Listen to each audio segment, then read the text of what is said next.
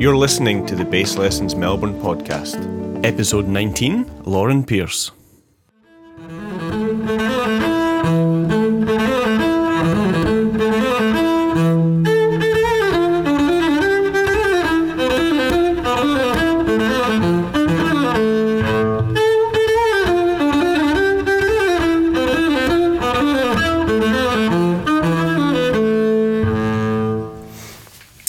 Guys, how you doing? This is Craig here from uh, Bass Lessons Melbourne, and today I'm joined by Lauren Pierce for um, our player profile video. So, thanks for coming around, Lauren. Oh, thanks for having me. Yeah, it's really great to meet you. Yeah, you as well. Like myself, you're not from around these parts. Right, right. So, um, where, whereabouts did you grow up? well, I was born in Atlanta, Georgia, in the U.S. Mm-hmm. And uh, when I moved over here, I had been living in Texas for about five years. I was living in Denton, which is a little bit north of Dallas, and then I um, had been living in Austin for a couple years before Okay. I moved over here. Yeah. Yeah. And so, growing up, you know, did you come up in a musical family or? Well, my dad and my whole dad's side of the family is really musical. Um, my dad is a professional musician. My uncle um, wasn't a professional musician, but you know he was always playing music. Yeah. My grandpa was the same way. My grandpa actually made instruments. He mostly made guitars, and so that we were always Okay. had music around. So it always yeah, yeah. part of the. Growing, yeah, growing up, that sound of like, you know, acoustic and electric guitars Yeah. playing is just that just brings back, you know, Yeah. memories. But my mom, not so much. you know, she's like loves music, but just kind of, you know, not. She's an accountant, you Okay. know, and so she sings in the shower. well, somebody had and to have a normal job. yeah, exactly, exactly. like, so Yeah. anyway, yeah, I, I did grow up in a musical background, a musical family, and so there was a lot of support and understanding of you Yeah. know what it was like to be a musician from Yeah, that cool. way. So And did you start learning really young? yeah, um, I kind of st- I started playing music with my dad when I was you know as as young as you know I could stand up basically. But I started piano when I was seven, um, and then I sang like all the way through you know um, elementary school. You guys call it primary school Primary here, school, yep. and uh, middle school, high school, and then I started playing bass when I was eleven. Okay. When I was in uh, middle school orchestra, so. Right. Yeah. Was it was it one of those things? All the other instruments are taken. We need a bass player. Or Actually, no, no. It's usually like that for Yeah. for upright bass, as you know. But um, for me, I don't know what it was, but like as soon as my teacher got out the bass, I was like, I want to, I want to do that one. Yeah? I, I still have no idea what it was that drew me so much to it, but um, my teacher actually was like, you, I don't think that we should put you on bass. You're too small. So I think you should do violin, and I kind of like trudged home, like okay. maybe ce- cello. Maybe Yeah, like kind you. Yeah, I don't know why she like went straight for violin, but like maybe I was just actually really tiny and I don't remember it. But uh, I came home and I told my mom because you know you have to like get parent Yeah, yeah. permission, whatever, and she was like, "No, you're playing bass." so Cool. mom was total champion for you. that. Yeah, yeah, totally. But I mean, uh, even as a grown adult, like it's a, it's a physical instrument. You know, the For bass. sure, So yeah. as an eleven year old. What, Yeah. was that, what was that, you know, learning Yeah. process? Where like, yeah, bass, and then after first lesson, you're like, this was a mistake, or yeah, were you just no, no, not at all. I mean, I think when you're I mean, when you're young like that, I think we have such a good advantage because, I mean, nobody that I knew at, you know, in grade six was in like intense private lessons except for like one girl that had started when she was, you know, two years old or whatever. So we were all just playing in orchestra and like just blissfully unaware of like what we didn't know. And I think that's part of the fun for kids to start. So, no, I had no idea. I was just like, all right, this is what I'm doing, you know? Cool. So it was good. And it wasn't until later that I started to realize, yeah, the bass is a little, it's a little uncomfortable sometimes, you know? So, yeah. Cool. And yet, so that was a pretty good music program at your school. Yeah, um, I mean, you know, the arts are always the first thing to suffer, unfortunately, in, Yeah. in public schools. But I was really lucky because my teacher was great. Like, she was, um, she was pretty intense, but in a good way, you know. Like she was very no nonsense, but um, I was she give really you a really good grounding, like basics and stuff? yeah, definitely. And if she saw that you had some kind of potential or drive, then she really, really, you know, pushed you to do, you know, competitions, all state orchestra, that kind of Yeah. thing. And so I was really lucky that way, you know. Honestly, I just feel really lucky that there was even a program Yeah. at my school because, you know, sometimes. For sure. And were you still doing piano and singing at the same time? Yeah, for a while there, I was doing piano. I was singing in, you know, like talent shows and things like that, which was just kind of a fun thing. And then, um, yeah, I was I was doing bass. I mean, I really didn't get that serious about bass until I was maybe 15, 16, and I joined um, the Atlanta Symphony Youth Orchestra. Okay. And then I was like, oh, like I need to get my act together. These are like real musicians. But I played piano all the way until I was, I mean, I took lessons till I was about 18 and then I stopped when I went to college. But yeah. I was So you were like everything. kind of grade eight kind of level on the piano. Um, I don't know what that means, but sure. Okay. Yeah. It's like you, you were like as good on the piano as you were on the bass kind of thing. Oh or- yeah, you know, I probably had advanced a lot more on piano than than bass at that point. I mean, it took me a while to really feel comfortable with the bass. You know, with the piano, of course, you know there was there's always things to work on, Yeah. things that I was uncomfortable with, but with bass, I think partially because it's such a physical instrument, and partially because I just hadn't like really, I don't know, sat down and like grinded myself into Yeah. it you know like like with piano and voice um it wasn't until college really that i um, or university sorry until i um until i really started to feel comfortable with the instrument so Mm. Because like sound production on piano was that yeah one finger Yeah. and the the note only exists in one place. yeah there's a yeah there's a lot that's a whole lot easier and i mean you're asked to do a lot more on piano yeah, for sure and potentially eight notes at a time or something. Yeah, that was that was where I struggled. Was like the two hands at one, which is the whole thing, you know. But Yeah. um, yeah, with bass, that was that was something I didn't even start to you know think about until later. Was all the different options that you have, and just because for so long you're just trying to get a sound that isn't terrible, you know, out of the instrument, and so yeah, it's Yeah. Mm. So finishing high school, you went on to study at uh, the University of South Carolina. South Carolina. Yeah, And yeah. you studying classical.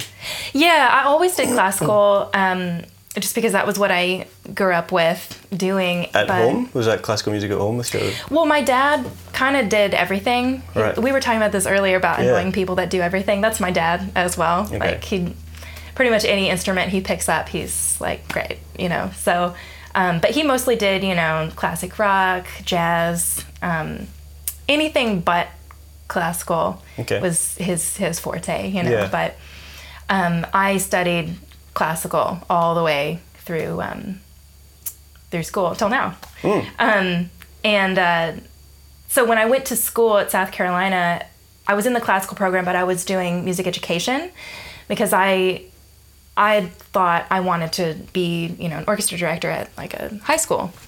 So that was how I started, and it wasn't until later that I realized that I wanted to play? be a performer. Yeah. So- Yeah, because making that decision when you're that young is, is quite a big Yeah. commitment to say, I want Yeah. to teach this instrument.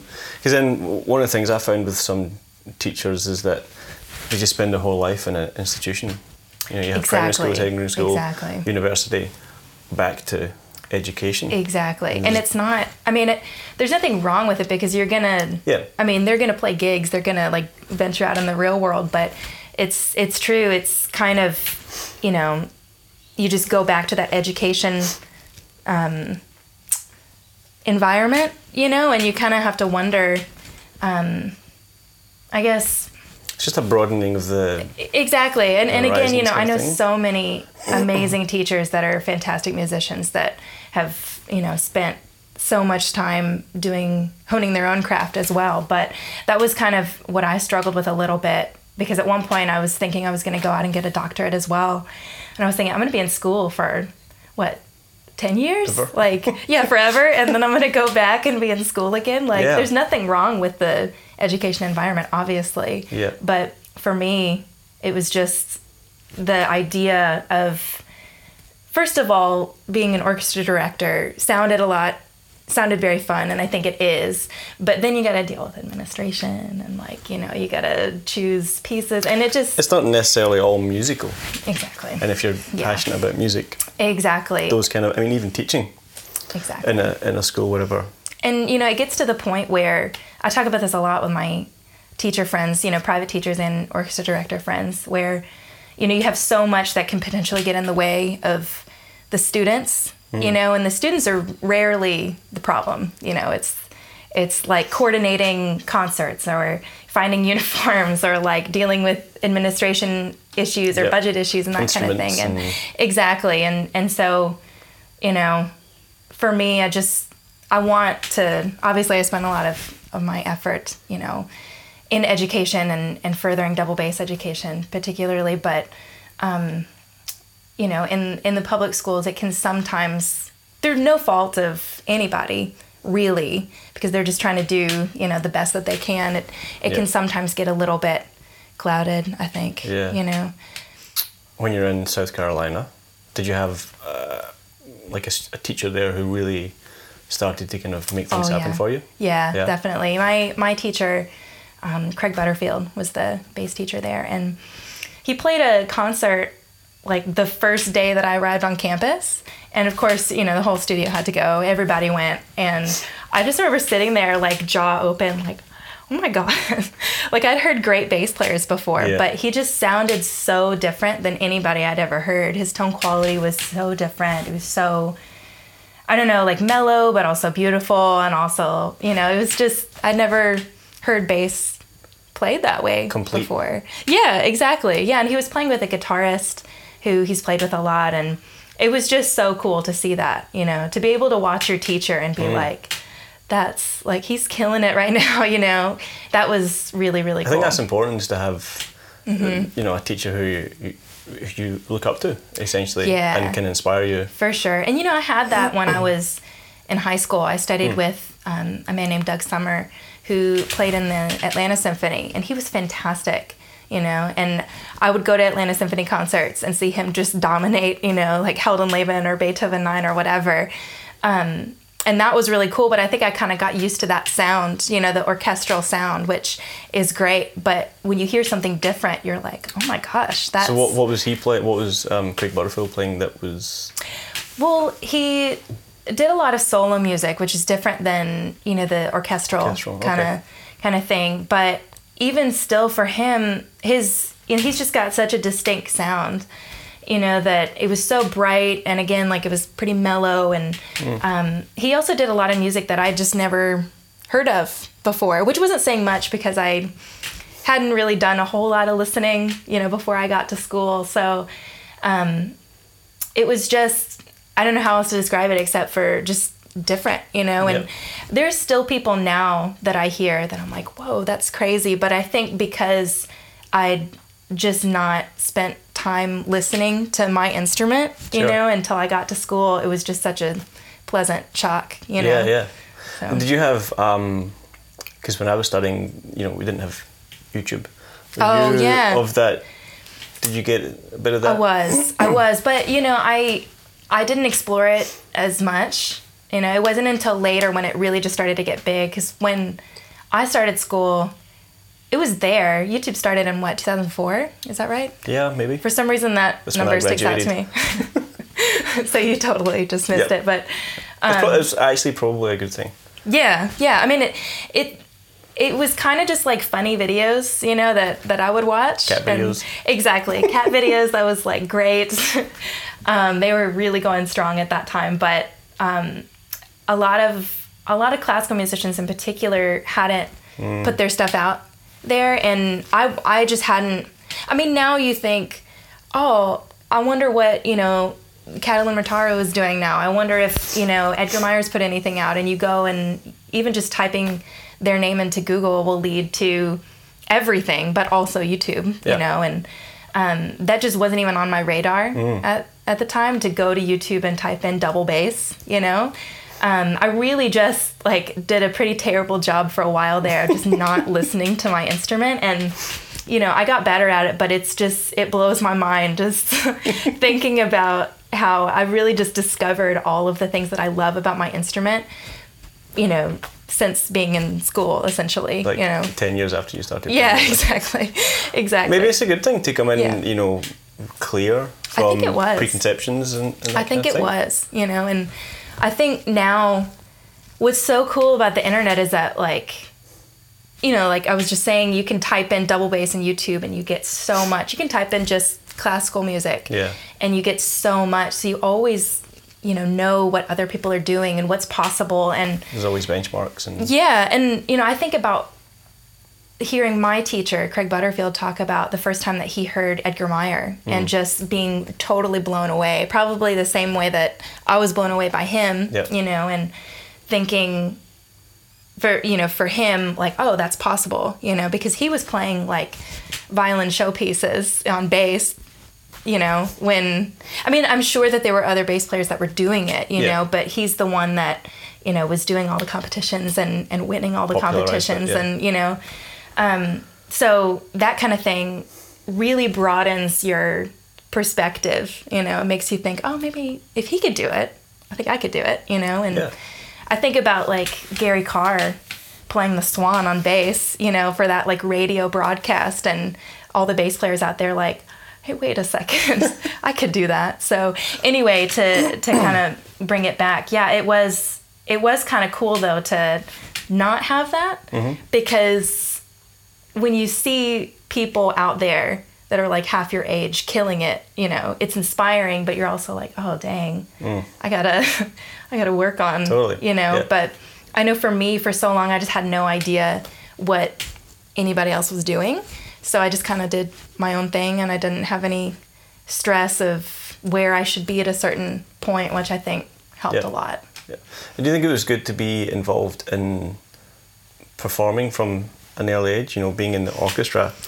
Yeah. I know a lot of, you know, we talk, we talk about performance anxiety and stuff, and Mm-hmm. it's like, did you ever have issues with that, or do you Oh, reckon? yeah. For, yeah. Yeah, absolutely. Yeah, it, that that was actually a long journey that took me a long time to overcome. But you know, it's it's different when you're playing solo music than when you're playing orchestral music, at least for me, because when you're on stage in an orchestra, you kind of look around and there's like a hundred other Safety people. numbers kind of thing. yeah, like if you, as long as you don't play like an arrest, which I've done many times, like, you're you're like, if I make a mistake, Just move the bass over in front. just put your ba- your uh, bow in front of you like Yeah. oh it didn't happen but um yeah you know if you're sitting in a section like a full bass section of eight people that must uh, just that must feel with when eight double bass players, Yeah. you know, pedaling like a It's awesome. F or something like Yeah, that. it's it must awesome. resonate inside you. yeah it's i mean it's so great like Oh wow. it's so much fun and especially when you play in a section where you all are used to each other Mm. you know and and you kind of know what the principal is going to be doing and and what everybody else is doing as well you can kind of fit in as one that's a really cool feeling Yeah. you know and and with that i don't feel as much pressure because you know you are responsible for your own uh, for what you're doing but you're also kind of you're interacting and you're kind of leaning on each other so for that you know that i never really had performance anxiety in that way but as soon as i started playing solo music i definitely And was that at university?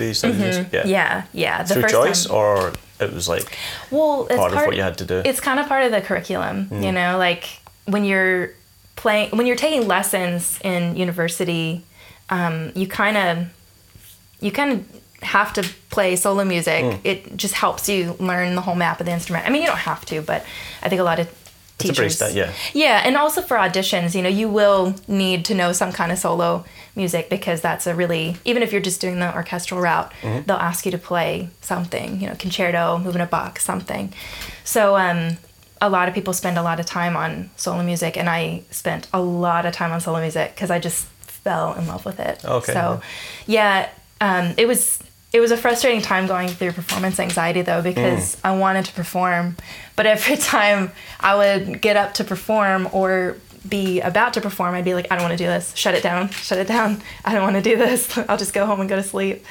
Um, so it took a while to. And is do you reckon it would be related to not being prepared, or were you always like always on top of things kind of thing? Um, Because I know when when it happens to me, it's usually because there's that Yeah. little bit of doubt because mm, you should you should, Yeah. you should really know this that bit better. Exactly, And then it just gets yeah. magnified and magnified and that kind of Yeah, yeah. I mean, I think being prepared is. I mean, for me, I know that I over prepare for the sake of just making sure Mm. that everything is, you know, because if something happens or something doesn't sound good, I want to know that it was at least not because I didn't put enough work in, Yeah. you know. But I think you kind of have to figure out exactly the right way to prepare as well Um, you know, you might be able to sit down and play a whole piece all the way through, but do you know the piano part very well? Like, what's going to happen when you make a mistake? Are you prepared for that? Can Yeah. you, like, can you come back from that? Yeah. What happens if you can't hear yourself or you can't hear the piano? What happened? Like, how do you start the piece? Because you take yourself from your practice studio to Yeah. Mm-hmm, this alien environment with people and different acoustics and exactly. And, you know, you know lights and Exactly. And, you know, as soon as people are in the seats too, it's like everything changes, you know. In a practice room, you could just practice in, you know, sweatpants and like dark lighting and whatever. sweatpants. yeah, just pants, like whatever floats your boat, you know, it doesn't matter. But then, you know, you've got so many other things. And then on top of all the other things you have to worry about, like the lighting and people and piano and Yeah. or whatever, then you have to remember the music, you know? And um, is that a thing you generally have to memorize it? you don't have to. Okay. Uh, but I I really like memorizing Sure. music if I can. I just think it looks cleaner and I I feel better. I feel like I know it better Yeah. if I have it memorized, Yeah. you know? And I also feel like I can interact with, you know, if I'm playing with piano or I'm playing with, you know, a violin. You can um, perform can- instead of being Exactly. I can like because if there's a music stand in front of me, I'm gonna look, at it. You're gonna at, look it. at it, exactly, yeah. And even if I try to like you know come a- away from the stand, it's it's your focus. It's always there. Because then, you're shifting between two different mindsets between Exactly. that, and then it's just like, Yeah. oh, there's a whole other world happening out here, and, Yeah. and that can mess you up as well. yeah, and I- I don't feel like I can interact with the audience or like my you know musical partner in in the same way if I have a stand Mm. like right there. But you know. There are some settings where it doesn't make sense to memorize it, like chamber music or orchestra music, but for solo music, definitely. But then that just adds a whole other level. you know and i do this weird psyching myself out kind of thing where i'll be playing something and everything's going great and then my scumbag brain is like you don't remember this part and then it's just over you know yeah, like, why- i don't know why your brain does it but i've just had to i mean again it's been a long process for me Yeah. when i get that i mean because of course i still get it but when i get that voice in my head like you don't know this part Do you, did you have another voice? yeah, I like, have to. "Shut up." Yeah, I've got to have like the angel and the demon. You know, like the demon just like you're gonna mess up.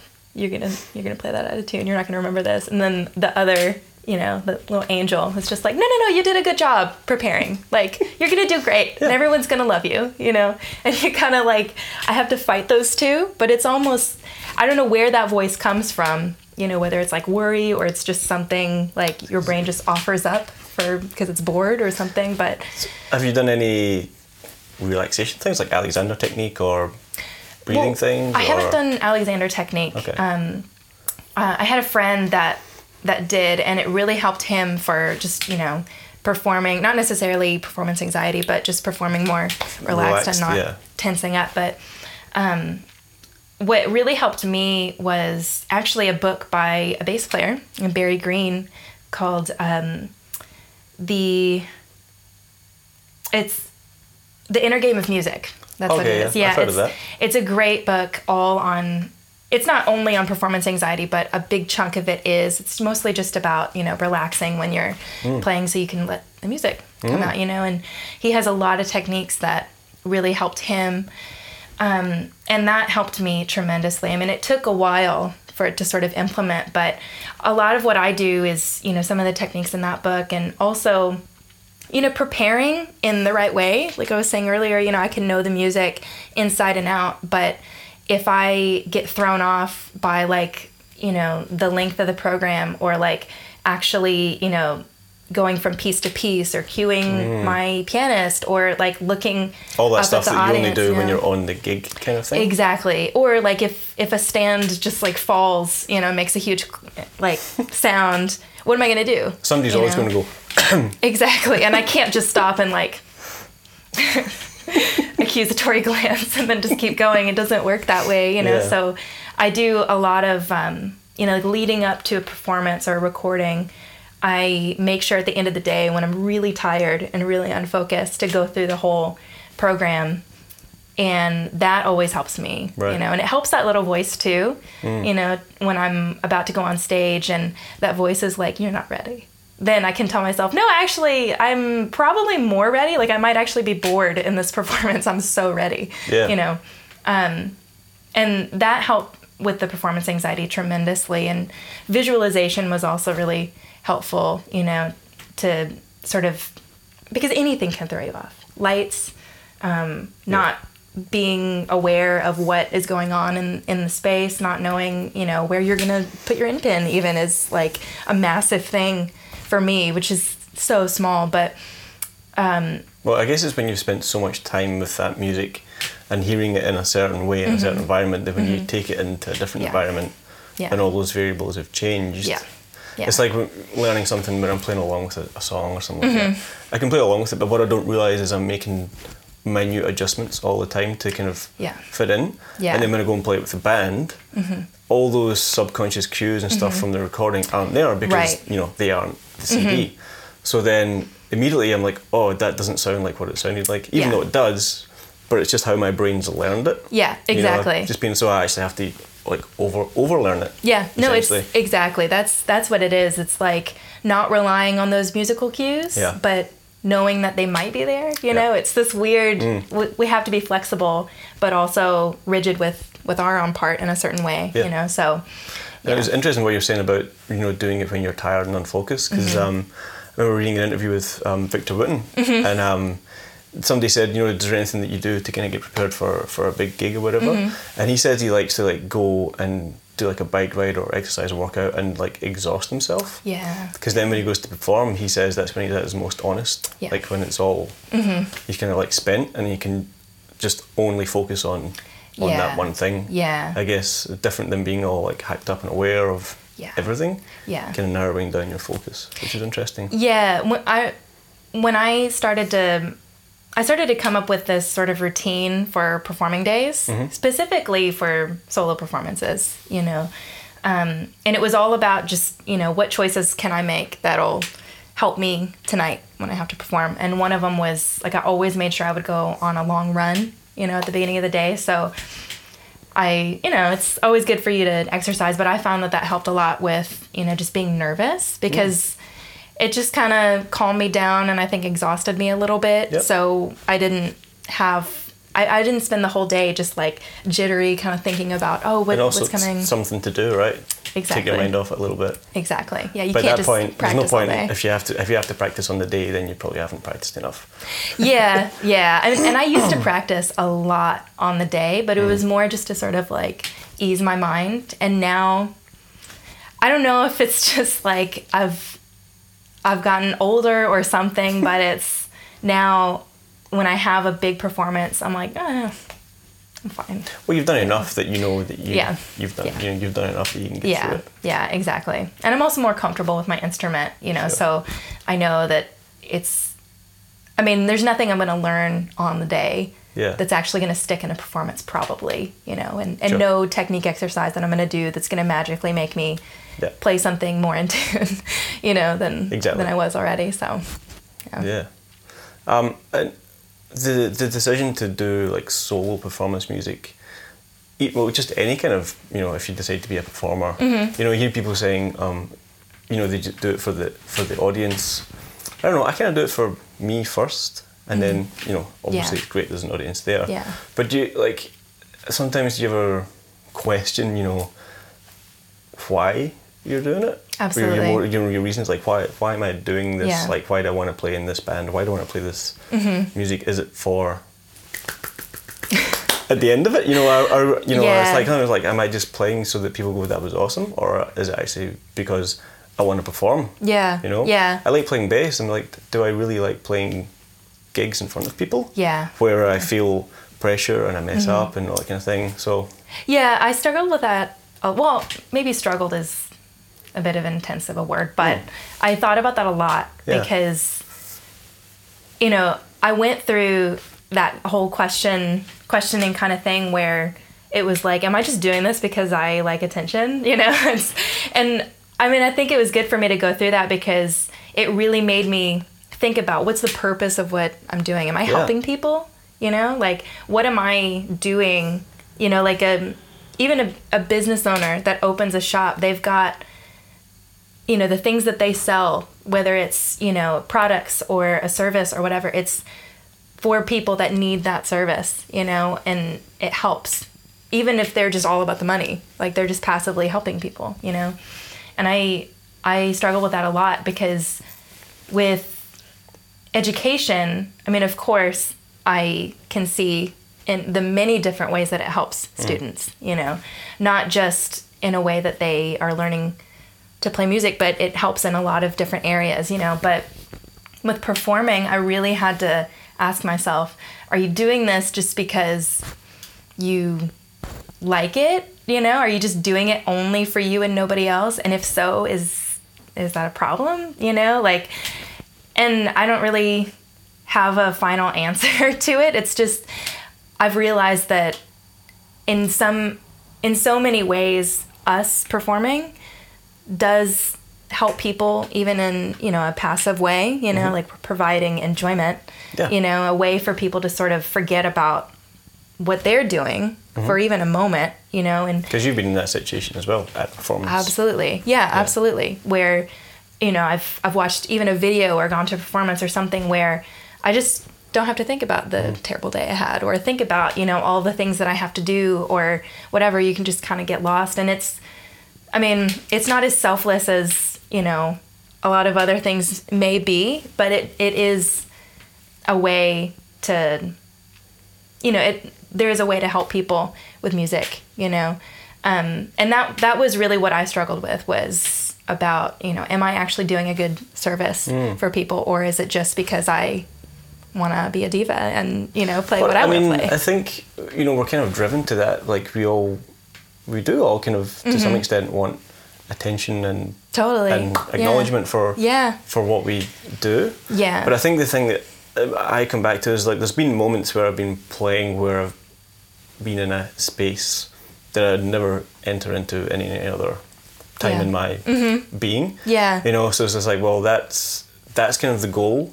Not every every performance gets there, Yeah. but you know, certain sections of, of certain performances, there's Mm-hmm. definitely a space that I enter that is that I can only get from doing that. Yeah. And um, Yeah. I think that's kind of like my main reason is that it's just like, well, I'm, I'm making art, I enjoy it, Yeah. I love the bass, and, and I love the Yeah. fact that people are enjoying it as well.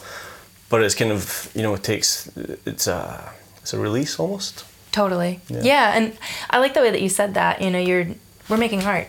You know, and what's yeah. what's the point of art? To, we have people to, I think can- we always have to remember that. Yeah, definitely. And yeah, I mean, I think with with music, it can be a hobby and it can also be a career choice. You know, Yeah. with with most art, you know, and so I think um, sometimes that can be a little bit frustrating when other people maybe don't see like how serious we are about you know what we do.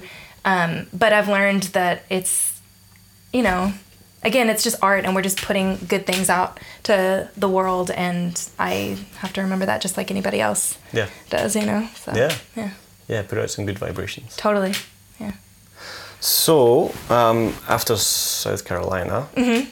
what's next? Where did you go after that? uh, well i graduated from usc and then i went to um, the university of north texas to get my master's um, did not finish my master's but I- Masters in. in music performance. Performance, Yeah, and yeah, I right. went over to North Texas because uh, the teacher there, Jeff Bradetich, is um, he's one of the big, you know, bass pedagogues in the world, and I had studied with him over a couple summers.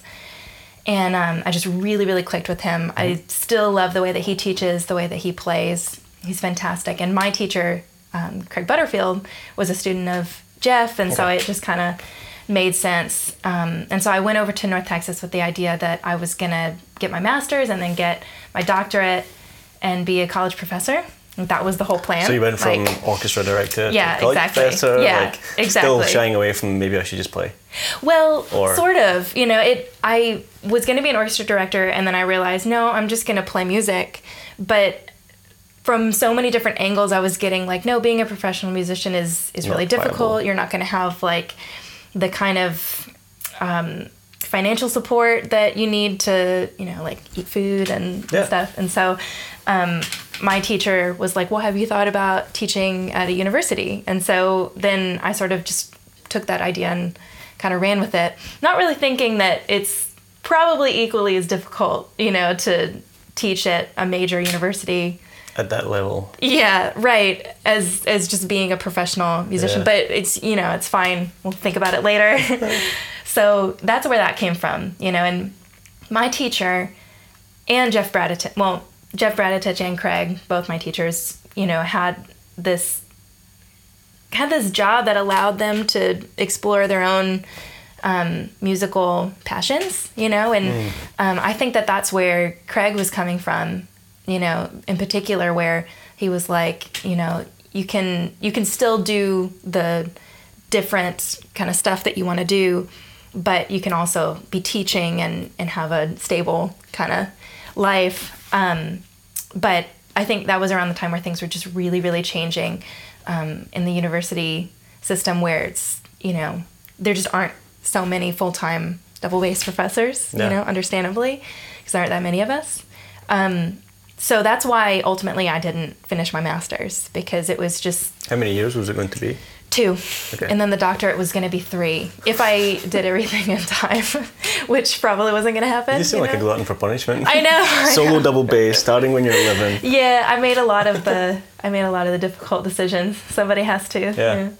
But yeah, so I did about a year of it and I was just kind of looking at like all the money that I was taking out, you know, for student loans and, Mm. and things like that and looking at like the job climate and you know, I have a lot of friends that teach at universities and like it's great, but there's only so many jobs, you know, and I wasn't even sure if that was what I wanted to do.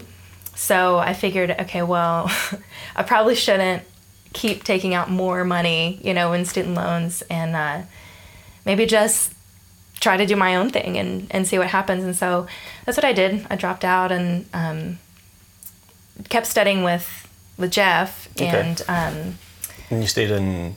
Yeah, I was I was still in Denton at that point, and um, I was teaching privately, and I was freelancing and um, studying, and, and that's around that was around the time where I started putting out YouTube videos Okay. as well. And What and year is this? This was about 2012, around then. Um, 2012, 2013 was a, around when I started putting out YouTube videos. Yep.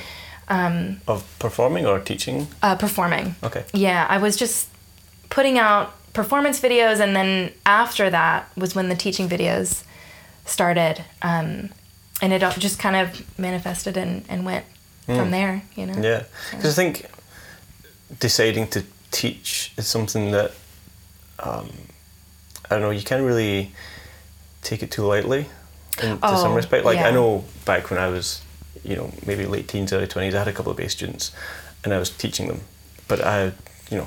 Yeah. What, what did I know? I thought I knew. Oh gosh, I I know. you know, I, I was know. like, no, this is how you do it.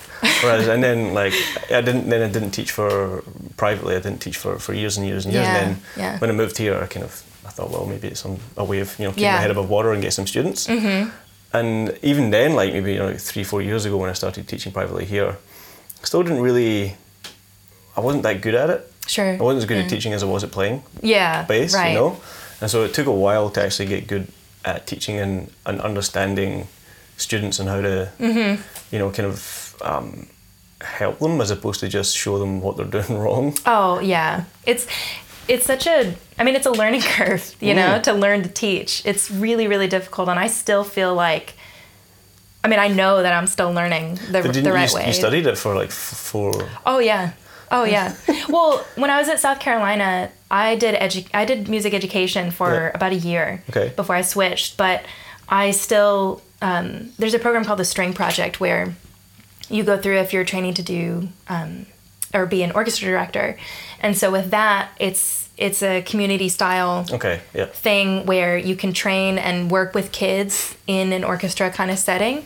So I continued to do that, but um, you know, it's really focused on you know the ensemble kind of teaching, not private teaching. you know, yeah. I kind of feel like when you're training to be a private teacher, it's really just you know you just kind of do it through Doing it. um, copy yeah and also copying what your teachers did with you and but even still you know i taught all the way through university like privately Hmm. and i think about some of those i still think about some students like some things that i told my students and think Sorry. if i had their phone number I'd just call them and say you know that thing but it even just learning to approach things and and like you said not just show them what they're doing wrong but you know show them how to fix things and and my big thing in the past few years has been um, teaching students to troubleshoot and also um, how to practice Yeah. because that was something that wasn't stressed a lot you know i, I found that i would ask my teachers um, how would i practice this what would you do and um, I because I had no idea how to even practice. My whole approach was like, I guess I'll just play it and Over then see and what over and happens. over, yeah. yeah. and we both know that's not you know, Yeah. the right way to do it. So And everybody learns slightly differently as well. definitely, and and that's that's a big thing is trying to figure out how to show someone how to practice in the way that they'll understand, but also or the way that they'll learn properly, but Mm. also teaching them to figure out how they learn best you know because i know what works for me but it might not work for you and it might not work for you know a Yeah. 10 year old kid that i'm Yeah, yeah. teaching and um, so that that's been something that's been on my mind a lot is teaching my students to basically not need me anymore you know Give and- them the tools so they can learn themselves. exactly and also you know the whole practicing thing is it it's a skill just like anything else you know and and you can definitely do it wrong or just not effectively you know Yeah. so Yeah, interesting. Um, so the YouTube thing started to what take off, or uh, well i don't know if take off is the right word but you know it's it did well i mean it it started a, a kind of process for me i mean when i f- put my first couple videos out I really didn't even do it with any kind of agenda. It kind of happened by accident. Those videos were just for um, this competition that I was doing. okay, And um, where you had to submit a video performance thing. yeah, exactly. It was, I think it was three videos, and um, you either had to put it on YouTube or I just put it up there anyway. I can't even remember, but um, I put them up there, and uh, then like a month or two later, I went back and looked, and it had you know like not a massive amount of views, maybe like a thousand, maybe twelve hundred or something like that. But I was like, this is cool, and Yeah. I had people commenting saying, "Oh, this is great. This is what." Yeah, it was that uh, Yeah. that praise kind of thing, you know. but I thought, you know, at the time I didn't have an outlet for my solo music. You know, I was I was playing in orchestra gigs because there's so many orchestras in Texas. So if you want to freelance, like Okay. just Yeah, that's right. what you do. You know, it's it's cool. Every town has their own orchestra. It's awesome. So I was doing a lot of that, and I was doing a lot of teaching. But for my solo music, I really didn't have an outlet for it. And so I thought that that would be a really cool way for me to get out the music that I love to work on and love to play. And so um, it wasn't for another, I don't know, year that I actually made my next video. And then from there, you know, I can only do so many at a time because it's such a big. I mean, we were just talking about video production and how you know time consuming it can be, um, but it was really cool to actually put my music out there and and perform that way. You know, Yeah. so yeah. Um, so then, how did you how did you start to get involved with the Discover double bass stuff with Jeff and Well, um, I guess it was when I moved to Austin. I thought maybe I could also do some teaching online as well. And I had been doing some Skype lessons, and um, you know, I was always teaching privately. And I thought um, if my performance videos were doing really well, then maybe people would like to learn about you know bass from me Yeah. as well. So I I thought um, I could just put some videos out and and just sort of see. But then it kind of turned into this whole idea for an actual website, you know, like similar to Scott's Bass Lessons or Discover Double Bass. Yep. And um, it was a huge project, and I, I put out like a hundred videos that I had I'd recorded. Uh, lesson videos, you know, Really? I've recorded and um, built the whole website and like actually learned to code a little bit. Like it was a whole, it was a whole thing. It was really, it was cool, but it was also like, You're like, I wish I'd studied some of this at uni. I know, I know. um, and so that was kind of how that started. And for a while, all my videos were just on that site where it was a membership based site. Okay. And then I was, I was kind of thinking, well, why don't I put some of those on YouTube where people can actually Mm-hmm. see what I'm doing? Because at that point, nobody really had an incentive to sign up, you know, to my website. Yeah, nobody had, no, nobody knew it was there. I guess. Exactly. Yeah. I mean, I I would put it like on Facebook, but what kind of reach To did I have? you know, that are on Facebook, Exactly. Who aren't even bass players. yeah. So um, I started putting some of those videos up, and um, Because essentially, it's it's the biggest shop window in the world, YouTube, right? it really is. You know, people it. can see, and and that's kind of how Discover Double Bass is um, modeled. Where you know we've got these free lessons that we put out, so people can, I mean, learn different techniques. You know, if they can't afford to buy whatever, you know, um, but also a way that they can kind of see, oh, like. Jeff actually does know very much what he's talking about. Maybe his whole course on this will be great, Yeah. you know. And um, so I, d- I did that for a while, and then um, And that helped the numbers in the website. Well, it it did, but not a whole lot. you know, it's my website really did not do that great, but it was a you know it was a Relative learning to the amount of work that it takes. exactly. You know, and Yeah. and it was. I'm glad that I did it. It was fun, and um, it led to Discover Double Bass, which is great. You know, Yeah. so after a while, um, I still remember this. I started getting Skype students or Skype inquiries from people that were like, "Yeah, Jeff Chalmers told me to to contact you. Jeff is the the owner at Discover Double Bass," and um, I was like, "Oh, really? Okay." So I like send him, you know, some messages saying, "Thank you," you know, so and so contacted me and said that you whatever, and um, then I remember him saying, "Hey, do you want to catch up for a Skype call sometime?" And it's like, "Okay, like sure, you know, but I don't know why you want to talk to me." um, and on that call, he, you know, proposed the idea of me trying to do um, a classical double bass course, and um, you know, he was he was saying that he wanted to essentially expand Discover Double Bass to include um, a classical specialist, I guess, because Okay. he's very much a jazz musician. Ah, and, okay, right. um, I mean, he's great at classical music, but I think that he wanted to sort of separate himself from Yeah. from that. I mean, there's two know, huge yeah, musical pillars, so to speak. So Yeah, it's a lot. sense. So um, we did that course, and um, then you know, it just from there we both kind of checked in, and he was like, "You want to keep doing this?" And I was like, "Yeah." Do you? And he was like, "Yeah, let's do it." So then it just Cool. You know, the rest is kind of history. You know. So where, where are you at with that? What's the most recent kind of thing you've been putting up there? Well, recently I did an update to my bowing course, which was the very first one that I did. Um, and it almost doubled, maybe even more. It like almost doubled the uh, the actual course from the original content. So I kept all the original videos, but I just added you know other techniques and other videos, other exercises, that kind of thing. So it turned into like a five and a half hour long course. Um, but before that, yeah, before that, I had done a course on thumb position, um, and yeah, exactly, you got it.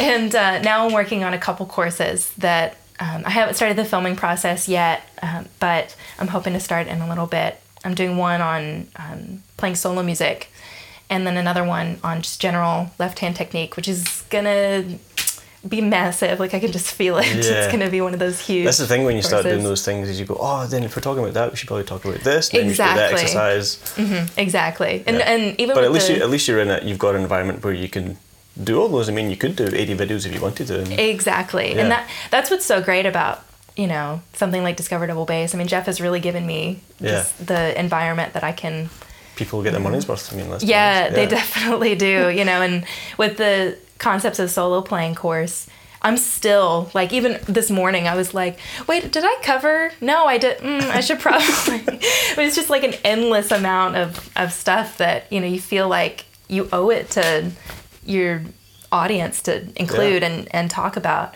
Um, and so that's like grappling with that has also been kind of a learning curve for me is figuring out like what is actually important. Like what is the actual core mm. of this course that i need to make sure is in there and what you know is maybe just extra that i could include that would be fun but you know what will become overwhelming? Like what will do Yeah. you know less good than you know add something important? If that makes Yeah, sense. It's an interesting concept. You know, um, I mean, we've we've all learned music from books. You know, method books and stuff like that. Mm-hmm. But learning, um, you know, in, in the in the age we live in, where people can log in and yeah and learn remotely, it's just like, do you do you get much feedback from from students from from the students? Like, do you get to you know follow the progress and see how they're getting on? A little bit. I mean, in the way that Discover Double Bass is set up is, you know, under each video there's a comment section where people can comment and I mean, honestly, I wish that people used it more, You you, know, because yeah, right. I don't know what you're talking about. um, I wish that people did use it more because, um, you know, I even just to let me know, like, People are watching it. I think yeah, exactly. like, but you know, just to let me know, like, um, if they're having even a little bit of an issue, like understanding a tiny snippet of of what they're, you know, of, of what I'm trying to get them to do. But um, I'm always always conscious of whether a specific video or specific lesson or the way I taught a specific lesson um, actually comes across. You know, is it coherent? Is it does it make sense? Does it make sense to someone that's starting from zero? Does it make sense from to someone that's starting from an intermediate level? I mean, that's always a concern, and and I've had a few students that have said about particular lessons. Well, I I think that you could have maybe talked about this. Could you add this in? And then it's it's usually on the lessons that I'm most worried about that people are like, no, that was great, you know. So um, I I do appreciate the feedback either way because you just it's not like a one-on-one lesson where you know you know Yeah. you can see what their progress Yeah. is. Um, so And I think with all these things, I always recommend get a teacher. oh, well. absolutely, yeah. It's, it's supplementary to to Absolutely. what you're doing. I think I think that's what a lot of a lot of students that I get coming through. They've just been trying to you know learn about modes from videos online or learn how to slap Mm-hmm. from online, and they come here and, and I'm just like, yeah, forget, don't worry about all that just now. This is what you need to focus because people don't. absolutely. We don't always know what it is that we have to work on, and that's where a, a good teacher can Yeah, yeah. hopefully hopefully help out and go, okay, you know, Yeah. actually before you try and do that, you got to think about doing this. Yeah, absolutely. And that will help that. Yeah, and I mean, I think when you get to a certain level, you know, you you can buy a course or go to lessons Sure. online, and but you have to also understand um, what you you have to have an understanding of how to fix a problem. You have to Yeah, you have to have some kind of what autonomous learning thing. Exactly. yeah, you've got to have that experience. You, So self-critical. yeah, being- yeah. yeah. Well, and I I absolutely agree with that, and I always tell people, you know, Yeah. I mean, like it's your choice. You're an adult. You can do, you know, what you like with the course, but I think it would be really helpful if you also had someone there to you know Yeah. tell you this this looks good this is because it might be something even just really tiny that you don't even pick up like your wrist is just a little too Yeah. high or or whatever so absolutely Yeah, cool. yeah And is there anything that if you could go back, you know, in time and give yourself some advice or help. Is there anything that you would have said to yourself back then? Or changed? You mean just at any point in my life, or in particular when I was starting the video lessons? Oh or- no, I mean like just like when you were when you were learning bass. Oh gosh! Like in oh your in your kind of musical development, like Yeah. could you go back and go, you know what, don't worry about this or focus more on that? Yeah, I mean, I think you know I talked about this a little bit earlier, but listening was a huge Yeah. thing, and once I realized what a good tool listening was, it it opened up so many doors for me. You know, it's like when you're a writer you need to be reading books all the time. You need to be reading, and Yeah. you know, your genre, other genres. You know, just so you can understand the inner workings of Or it and com- composer, you know, listening to Exactly, exactly. And so once I started listening to music, I mean, it was a way for me to sort of fall in love with different, you know, because there's all these subgenres of classical music. It's not just one thing and different styles that I liked. I figured out what soloists were my favorite and um I wish that I had started that earlier, you know, like when I was a teenager Yeah. because I mean, I think that it my journey I'm, I'm happy with, but I think it would have made me a little bit more excited, you know, Mm. in, in a time when I just kind of didn't Did have it. as much drive, you know. I mean, I was a high school kid, so I guess, you know, whatever. But yeah, high school things were more important. But um, I think it, I think I would have really fallen in love with the bass a lot earlier. Mm. Um, and it might have caused me to maybe, you know, figure out some things a little bit sooner and, Yeah. and give myself a little bit more. I think definitely li- like one of the, you know, just thinking back to my learning was like my bass teacher gave me a, a mixtape. yeah. Mixtape, look it up. Okay. Um, and it was all these bass players that I'd never heard of. You know, Gary Willis was on there, and Yeah, Victor was on yeah. there, and um, just all this. Al- Alain Caron was Mm-hmm. on there, and I just remember listening to it and going, "This is all bass." I don't. I yeah. Just, just like, yeah. because you know, like we're talking about before internet and stuff. So that was the only way I had access to that kind Mm-hmm. Yeah, of music, and that made me go, "Wow, okay, the world of bass is is this." Yeah. Because up until then, my world had been what I had known, you Yeah, know, and so just to see that, that that was possible, and that was all the sounds, and that was Mm-hmm. all, and also that it was all these different things were um, not just acceptable, but you know, praised and lauded and held up as Yeah. good things. It's like, oh, you can really just you don't have to be within the lines so much. Absolutely. You know, you can actually then forge your own path once you get to grips with it all. But Yeah. you know, really um, developing your own voice is Yeah. is really important. Yeah, well, and no matter what you do, no hmm. matter what you go into, whether it's you know a career in music or or whatever. I mean, particularly if you're going into a career in music, there are so many different directions that you can go. That if you you know what career choice you make doesn't have to be the only kind of music that you play. You know, if you're an orchestral musician.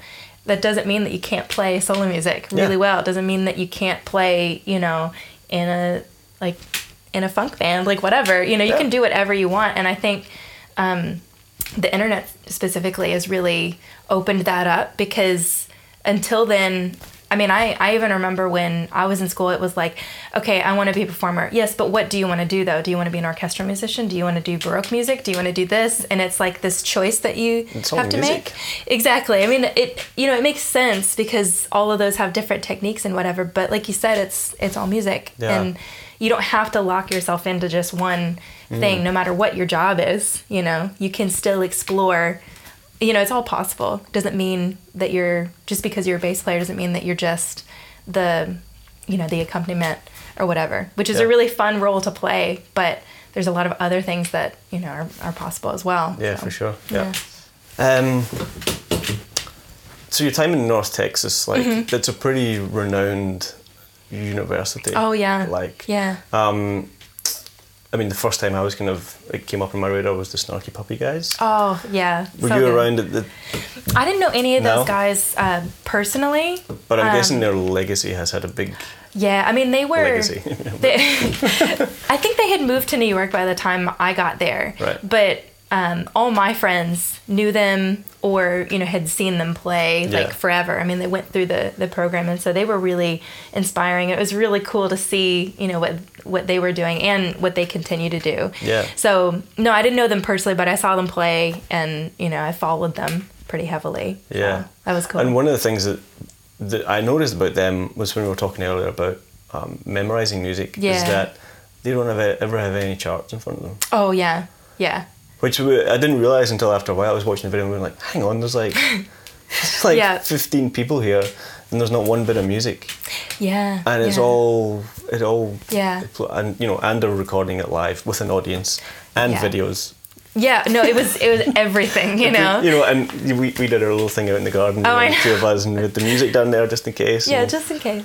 But you know, that's that's that was kind of the culture at North Texas. You know, in the big bands, they you know you'd have a chart there, um, but I don't I didn't remember it being very common for people, you know, if you're in like a trio or um, even just going to see someone play at like, you know, like a coffee shop or Yeah. um, a venue that has like, you know, like a listening room for for jazz. I don't remember that being a, a big thing. I think most people, it was sort of ingrained in all of us, like just leave the music at Yeah. home, and that that was really cool, you know, because for some things like orchestra music and big band music, I think it doesn't it doesn't make sense to you know Hmm. Memorize it. to memorize it. Yeah, but for sure. Yeah. So Yeah. And do you have any? I mean, obviously we're in Melbourne. yeah. Like, yeah. how does uh, how does it compare coming from somewhere like that to here? I mean, have you had much experience with the the live scene here and or the education scene here? Like, how do you think? Well, I'm still kind of I'm still sort of finding my feet, you Sure. know, and Yeah. um, it's been a little bit of a long process because you know I for so long I just didn't even trust myself to try to drive on these roads. So like on the complete, not like saying anything about the roads here is like totally me Other on the other the- side, you know. Yeah, I just yeah.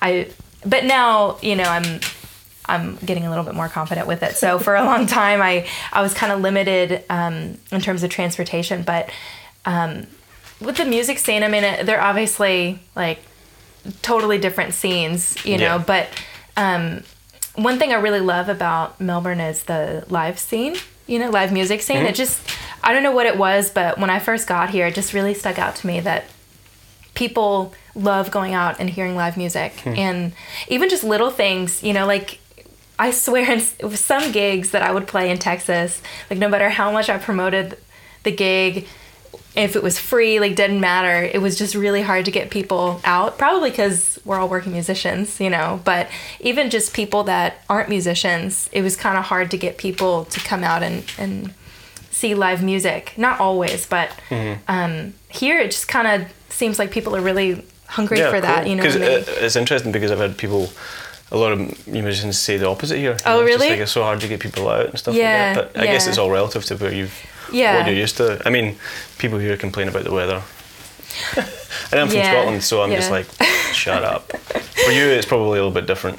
yeah, it is. You get you know really sunny and like scorching hot days for like you know like one summer we had like hundred days over hundred degree Ugh. weather in in Texas, and that was just stupid. Wow. but you know here the weather just changes so much which is funny Yeah. but um you know going going back to the music scene it i mean like you said it, it's relative but it it's just assuring i guess that people are really interested and Yeah. you know it doesn't even really seem like it matters the kind of music you know Yeah, what, what, whatever you're into is is. Exactly, For me, it was kind of it was almost like a mini New York. Like Yeah, there's a yeah. there's a Latin scene, you know, there's a, there's a rock Yeah. scene, there's a punk scene, there's a fusion scene, there's Yeah. a, you know whatever you're into, is, and there's really good players.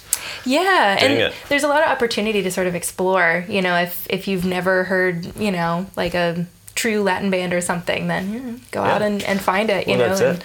and it's also cool to me that, um, you know, people are just kind of they just want to go out and and hear music. Um, and so if if you put your music out there, you know, and, and you book a gig, like you'll have you'll have some people there, you know, Yeah, like yeah. people will go out and it seems like they search for it, you know, and and that's really cool. And also, you know, the amount of orchestras that are here. I mean, I, I mentioned earlier that there's a lot of orchestras in Texas, but Texas is huge to be fair, Yeah. you know, and it, it's still pretty special, but um, the there are so many community orchestras here, which is really cool, you know. So people that aren't professional musicians and really just, you know, even hobbyists doing it kind of on the side can go out and, and play. You know, they have the opportunity to play in public, and Yeah. um, I think that that's that's really cool, really Okay. inspiring because I don't remember a lot of community orchestras in Texas in particular. You know, Yeah. definitely not as many as here. You know that that play Yeah. As regularly as they do. So that's been that's been really cool to see. And did, I mean, did you have any concept or idea about what it was going to be like, or the players that would be here, or the scene before you got here? I, a little bit, a little bit. I mean, I, I had some friends here, I had some Skype students here, and so I'd um, I'd kind of talk to them about what the scene was like and, Yeah. and what they were doing. But um, you know, it's always different when you actually get into a Sure. place and you sort of see what people are doing. Um, I mean, one of the biggest things is you know, just the amount of people that are here compared to like, ev- you know, Texas, but also like New York City. I mean, it's just, it's so different, which is cool because, you know, in a way, like when there's so many people, you just have everybody there, you know, and you can meet all these different people that, you know, you could potentially click with or clash with. You know, you mm-hmm. just have no idea, and there's so many opportunities. But here, I I like that there, you know, it's not as heavily populated. You know, Yep. so there are less musicians, but it seems like because of that, there's more opportunity for each musician. And I could be completely wrong about this. I'm just a foreigner. No, I think. you I mean, from my perspective, it was like it was big enough that there was enough work and a good enough scene, but it Yeah. wasn't too big that you felt lost. Exactly. Like New York, or you Yeah. get swallowed up, kind of thing. So it, Melbourne seems like it's got that kind of nice balance Yeah. in, in terms of size, and the community seems, the music community at least seems really, yeah. you know, accepting and stuff like that. absolutely and that was that was one of the things that really drew me to to melbourne was you know the the people Mm. really and and the opportunity and you know it's also prettier than texas You reckon? yeah i mean texas is beautiful in its own way Yeah. but um, i'm you know a beach girl at heart so Okay. i i really missed that when i was in texas Yeah, right. you know so Yeah. Are you so? Are you looking to do orchestral stuff here, or are you kind of throwing yourself into the solo Um, solo world? Have you done much performing since we got here? Um, no, I haven't done much solo performing, no. But you know, to be honest, I'd really just like to do whatever I can. You know, like Yeah. I love solo playing, so obviously that's always going to be a part of my life.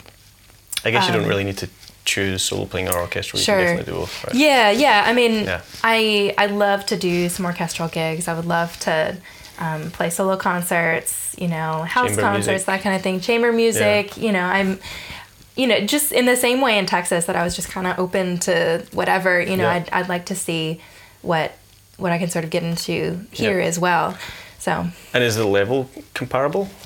Yeah, I think Uh, so. yeah. I mean, you know, I'm still just like kind of here, yeah. but yeah, I mean, I don't know. I, I haven't lived like a whole lot of places around the world, you know, have you but done a bit of traveling before? I mean, have you? um, not really actually. I mean, I've lived in a few cities in in the states, you know, which and- is kind of like traveling different parts Sure, of the world. well, yeah, totally. You know, but I mean, you kind of learn that wherever you go, I mean, it's there's no one city where like everyone's fantastic and one Sure. city where everyone is terrible. You know, it's everyone is special in their own way, But and I don't mean places, that. pla- there's definitely meccas and hubs. You know, Oh, places with totally. great universities or places like New York or LA Yeah. or Chicago. They're going to have. Yeah. You, you know, there's going to be a, a certain Absolutely. caliber of musician Yeah. that exists there. Yeah, but you know, it one thing that I think is kind of a telltale sign is if you know the live music scene. I think Yeah. you know, and if people are going out to hear people, they're not going to keep going out if they're constantly disappointed. You Sure. know, and um, anytime I've gone out and and seen someone play, it's you know I've always enjoyed hearing Yeah, cool. hearing what they're doing and and the Melbourne Symphony I just love you know they always sound fantastic and um, even the community orchestras like it's crazy just the level you know for people that I mean you're not getting paid for it so it's all just a, Mm. a sort of passion project you know but they put a lot of work into it and the level is is really inspiring Well, it's great to, to have you here. Oh, thanks. You know, I hope it's um, start of uh, a, great career path for you. And, Thank you. You know, and Thanks. you get to play and teach and meet people and, thank and you grow. I appreciate So it So yeah, Thanks. everybody, Lauren Pierce. thanks for having me Yeah, thanks for watching, guys. Thanks for listening, and we'll see you next time. Bye.